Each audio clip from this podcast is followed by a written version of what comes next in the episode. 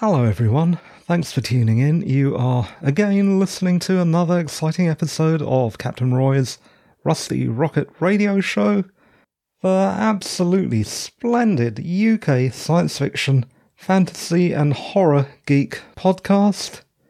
This is episode 441, recorded on Tuesday, the 24th of May 2022 at 23:37:15. Ooh. What a few days. The schedule has again run late. There should have been a Doctor Who episode between this one and the last one. I'm going to be doing that one tomorrow. I have just been so tired. And as you are about to hear, we've all been under quite a lot of stress here let me catch you up with what I've been doing, and then we'll get on to the culture. I've been doing some gardening. Some might call it mild gardening, but I have destroyed my body doing it. Everything aches, everything's bent out of shape and creaky. It is very, very evident that I am exceedingly unfit while we're on the subject of health, I also recently discovered something about me. When I was a child, I was diagnosed as being hyperactive. The treatment for that back then was to be doped up to the gills and flap around like a zombie halibut, to extend the metaphor into an equally stupid simile. I've talked about this on the pod before, so let's skip over all that bit. I checked my symptoms on the NHS and CDC websites over the last week or so, and I don't think I am or was hyperactive at all. Back in 2016, and I've also talked about this, I was diagnosed with Tourette syndrome. And I also know absolutely for certain that I have OCD. But I'm not sure that I do have ADHD. I think the confusion started in the late 2000s when my depression was treated with Prozac, and that did make me a little manic. What does that mean? Well, I'm getting to that. It's like that year I forgot my birthday. Then I convinced myself I was a year older than I was because I'm a pessimist. Then got the greatest birthday present when I found out that I was actually a year younger. In my typically convoluted way, I'm telling you all that this is good news. I remember for a fact when I was a child, I did have quite good powers of concentration, almost obsession. I remember being left with someone who was looking after me while my parents were working, and I would go over there with a carrier bag full of comics, sit at the dining table, and just read them a whole day, which is not something you could do if you were hyperactive. Back to Tourette's. It is allergy season. There is a lot of stuff floating about. I'm not sure if that's affecting my Tourette's, but certainly when I do the hedges and leaves get rubbed on my arms, I do itch and stress and exercise, weirdly enough, is causing a spike in my symptoms. My tics can be quite unpleasant. One of the worst ones is unconsciously grating my teeth against my tongue, not so much really biting it as you know, running my tongue against my teeth. The byproduct of which is that I have a sore tongue. While we're talking about Tourette syndrome, I would like to say to all the media I've contacted, reached out to in the past, they should occasionally deign to interview a neuroatypical, actually, we're going to come back to that terminology in a moment, person who perhaps isn't all sweetness and light. Don't get me wrong, I'm happy the way I am, but I'm not deluded enough to never entertain thoughts that my life could be easier without Tourette syndrome. Getting back to that neuroatypical thing, apparently the nomenclature has changed, and I am now neurodiverse. Not really important.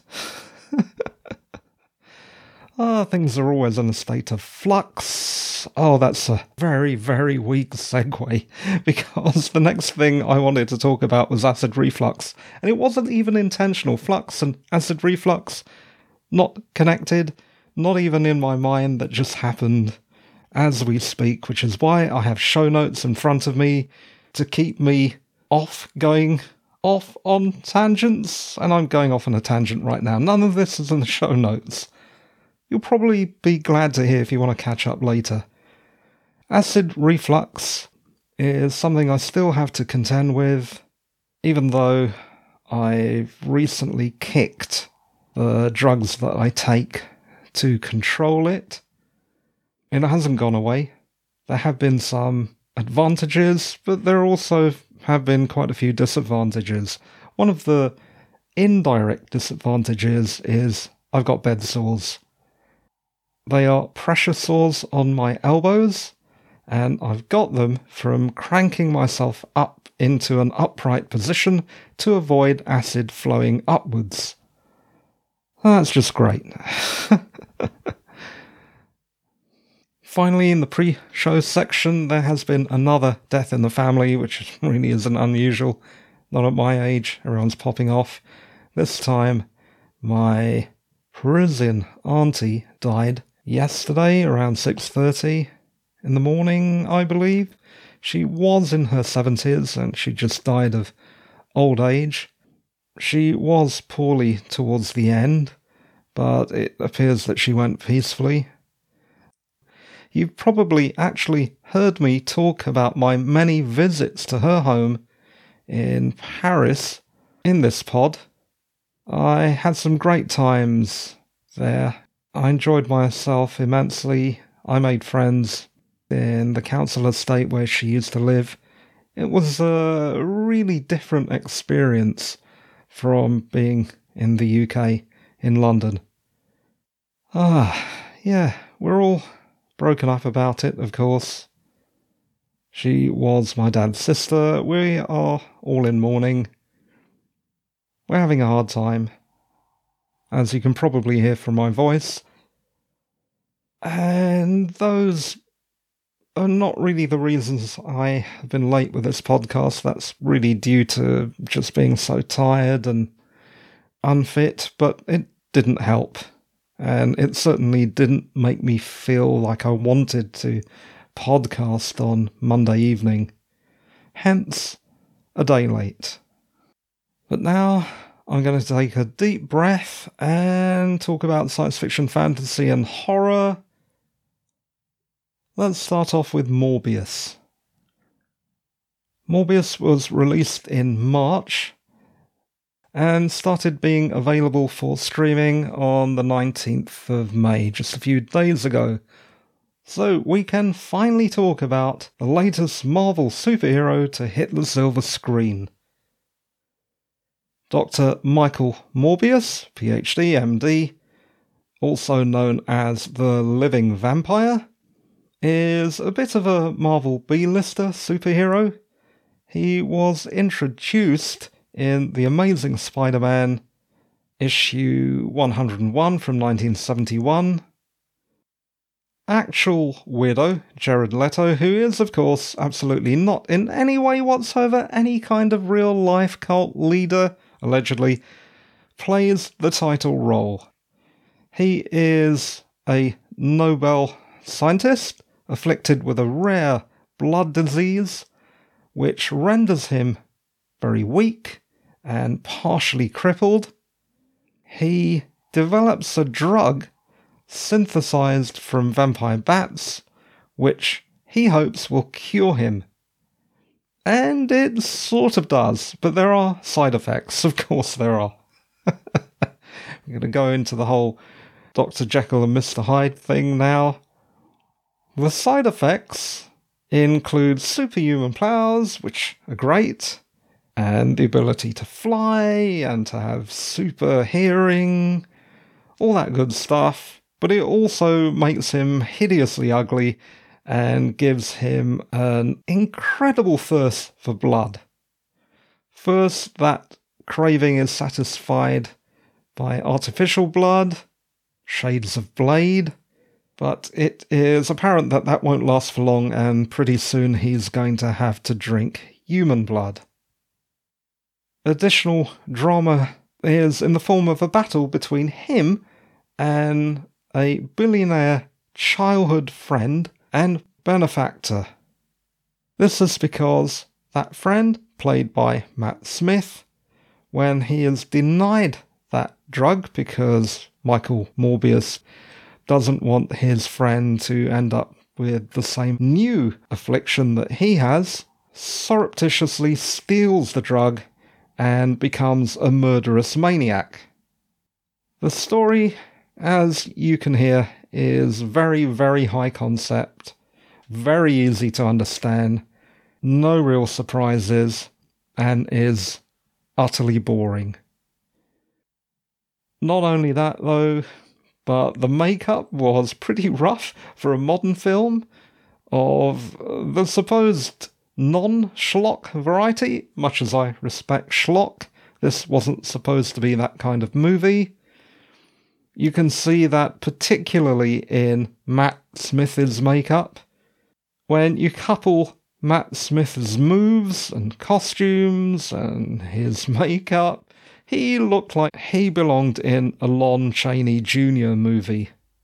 The effects, though, were enjoyable. I also liked the logic of Vampire Flight through simply being extremely lightweight and extremely strong.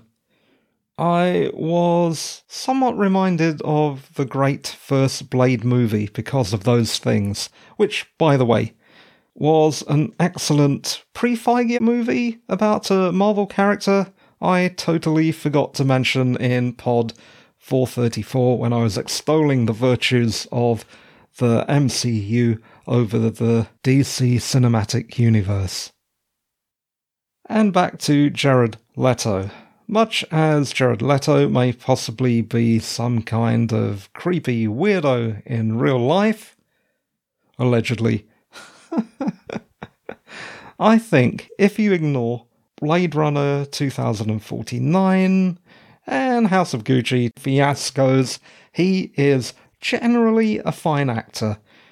His portrayal of the Joker in Suicide Squad from 2016 was good, I thought, which a lot of people probably wouldn't agree with. He does a good job in Morbius as well, though I'm not sure the drastic weight fluctuations were strictly necessary. Can we just drop method acting and maybe just act? And that's my potted review of Morbius, released this year, 2022, and not doing as well as it could be doing. But that's down to the story. The problem is fairly deep seated. Oh man, it is so frustrating as a writer when you watch something else that could be good, but at its core, it's no good because the story's just not that interesting. I'm not saying all the writing's bad because, you know, there was dialogue. The dialogue was fine. Just the story. Oh, dear. Which brings us on to Firestarter. And yes, that oh dear was a premonition of things to come. I'm really sorry because I don't like critiquing films. I want these films to be good because I want to enjoy them. I get enjoyment out of watching a science fiction, fantasy, or horror film that allows me to escape mundane life. I don't get enjoyment out of hate watching a movie and then yelling about it on a podcast. That isn't why I do this. Mini rant over, let's actually talk about Firestarter. In Firestarter, this new adaptation, a couple of parents and a little girl are on the run from a ruthless US government project to enhance psychic powers like telekinesis, telepathy, and pyrokinesis. This is the second adaptation of Stephen King's 1980 novel, which I read probably back in the 1980s, and is a horror take on the CIA's MK Ultra project, which by now is very well known in the geekoverse and has become part of pop culture and isn't just about everything. There are multiple X File episodes on this stuff. Sounds promising. The new film is, unfortunately, boring. And despite the film being film length, all the action takes place in the last half an hour. In that last half hour, our exhausted and traumatized child heroine somehow makes it from God knows where in the boonies to the belly of the beast, the DSI building, laboratory, torture chamber, on a stolen kid's bicycle. She gets that bike in a very 80s scene featuring kids on bikes in suburbia. Is this the Stranger Things effect? Perhaps. But perhaps also that's a bit unfair as Firestarter was published in 1980. At least they cast Rainbird, the antagonist henchman character, as a Native American as he was in the original novel, played by a Canadian actor, Michael Greyeyes. Which is a welcome relief because in the last two movies, yes, there were two, the first was another adaptation of the novel, in which Rainbird was played by a white George C. Scott in 1984, or the even whiter Malcolm McDowell in 2002 in the absolutely awful sequel Firestarter Rekindled or Firestarter 2. I'm not sure if I've seen it or not. But the character flipping of Rainbird from a completely appalling human being to saviour at the end of the movie was tonally atrocious. You know what this is like? We've talked about this before. This is like in Halo, where a similar kind of thing happens. Go back and listen to Pod 439. The protagonist, the little girl, Charlie, seemingly forgives Rainbird for murdering her mother. He strangles her to death and shoves her inside a cupboard. I've got to ask myself, what the hell is going on? How is that even possible? What are the writers thinking? Are they high? Was that even in the original novel? If it was in the original novel, and I can't remember that far back, Stephen King, I'm sure, would have handled it very differently and it would have come off more natural, but it definitely doesn't here. While we're on the subject of the sadistic Rainbird, he comically reminded me of a character called Horst, a very pervy character, from the comedy After Hours from 1985 Oh, I don't know who the main star in that movie was, but I remember Horst and I remember Rosanna Arquette.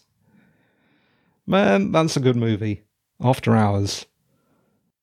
Let's get back to Firestarter now. The father in Firestarter is played by Zac Efron, who is about the only good actor in this movie. And that's a real disappointment because if there was ever a movie that needed a reboot, it is this one. Yeah, sure, the original one had Drew Barrymore and she was pretty good in it, but it wasn't the best movie. This one promised so much and delivered so little. And it now worries me about other Stephen King properties that are being rebooted, like the Salem's Lot reboot of the 70s TV show starring David Soul. I thoroughly enjoyed the original TV show from the 1970s, though at the time I was not allowed to watch the first broadcast and I had to listen to my peers spoil it for me at a young age. So I generally knew what was going to happen when I finally got round to seeing it.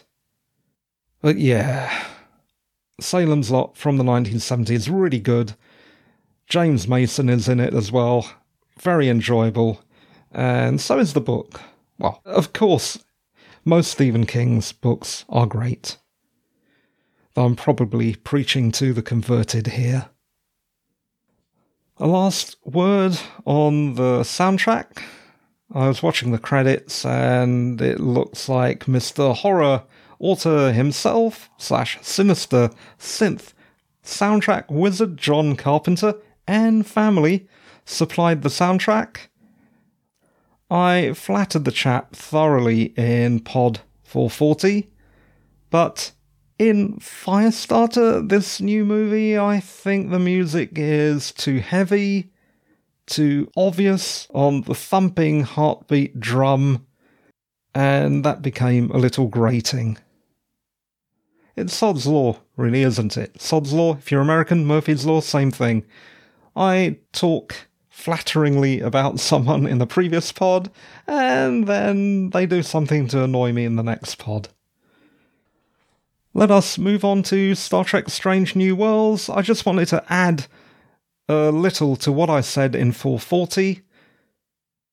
Not only is Star Trek Strange New Worlds great, but so far there's no overbearing, overarching story arc, and that is a relief. Of course, that could change. Please don't change. Remain gloriously episodic. I haven't seen the latest episode so far. I've only seen the first episode, so I just oh, please, please, one adventure a week. I also mentioned in 440 how likable Nurse Christine Chapel is, even if she is annoyingly Google eyed over Spock, something that, of course, originates in the original series, and also the books and novels of the original series. I'm guessing the original series actress, the late, great Majel Barrett Roddenberry, would really appreciate and enjoy the new portrayal of her character by, I think, Australian actress Jess Bush. Majel Barrett Roddenberry, as well as playing Christine Chapel, also played the computer, number one in the double parter The Cage, I think. The one with Jeffrey Hunter playing Christopher Pike. And she also played Troi's mum in The Next Generation. She played a character called Lwaxana Troi. And, of course, she was the great bird of the galaxy's partner. Just a little trivia I found out about Majel. She paid for her and Gene's remains to be shot into space, which is a fitting tribute to the pair. Rick and Morty. I can't remember if I've already discussed this, I probably have, but I've now watched until the very end of season 5 when Rick does his whole passive aggressive two crows samurai thing, and I enjoyed it mostly. The gross out disgustingness is okay, but it does get a little wearing over time, which detracts from the show's clever writing and wit, or maybe that's just my age. Gotham, again, I can't remember if I've already discussed this, but I watched it right through to the end of season 5 and the finale, which ends with Gotham being reintegrated into the United States and the main players staring off into the distance, Babylon 5 style. I felt the final season was a little baggy and stretched out for no good reason, but I enjoyed watching the Penguin and Riddler's escapades.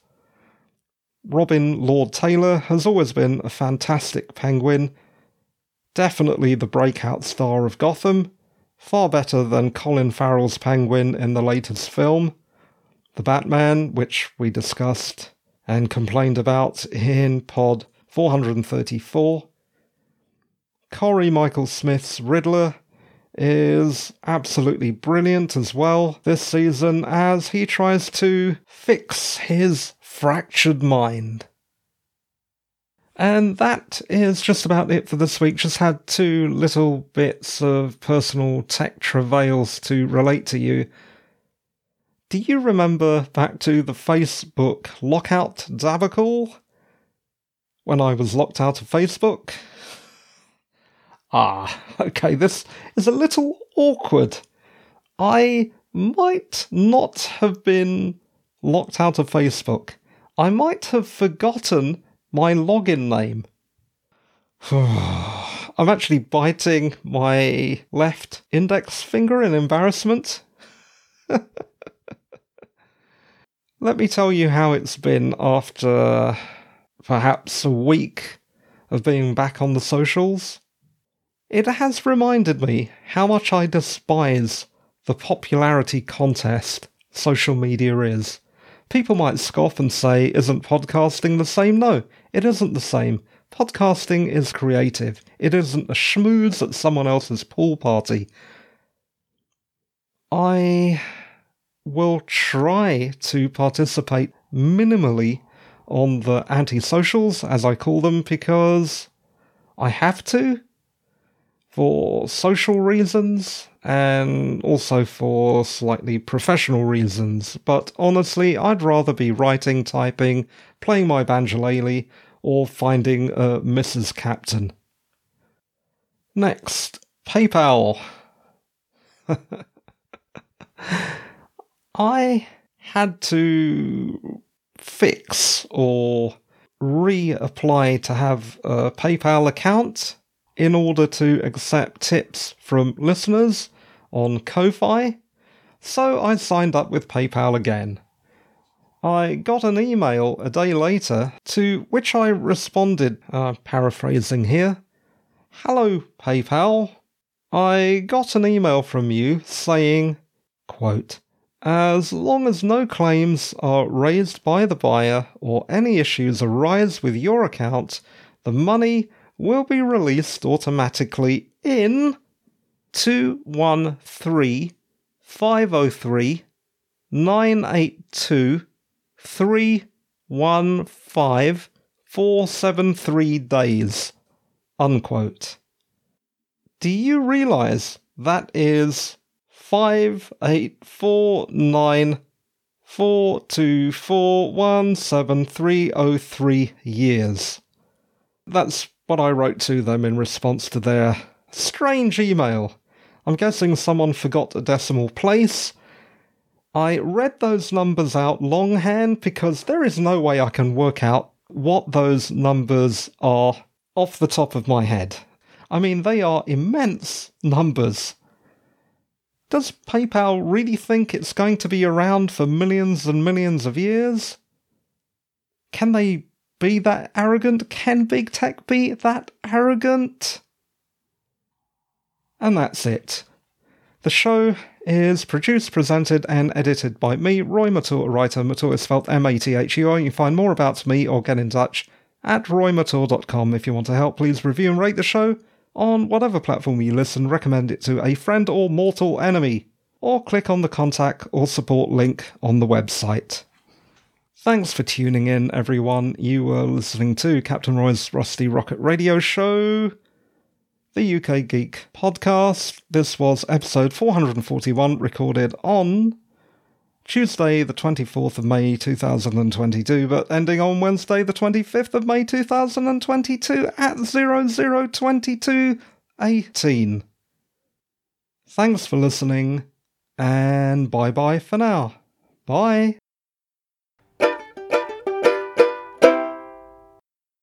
Hello, breaking into my own podcast a day later to wish everyone a happy Towel Day. And also to tell you the name of this episode is Tempus Observat Non Geek. OCD.